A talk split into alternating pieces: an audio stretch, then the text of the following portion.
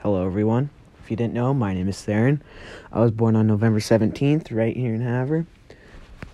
My dad lives here in Havre. My mom lives in Billings. She is a nurse, and my dad works in at the city. I have three siblings. My sister, who goes to college in Williston, and she plays softball.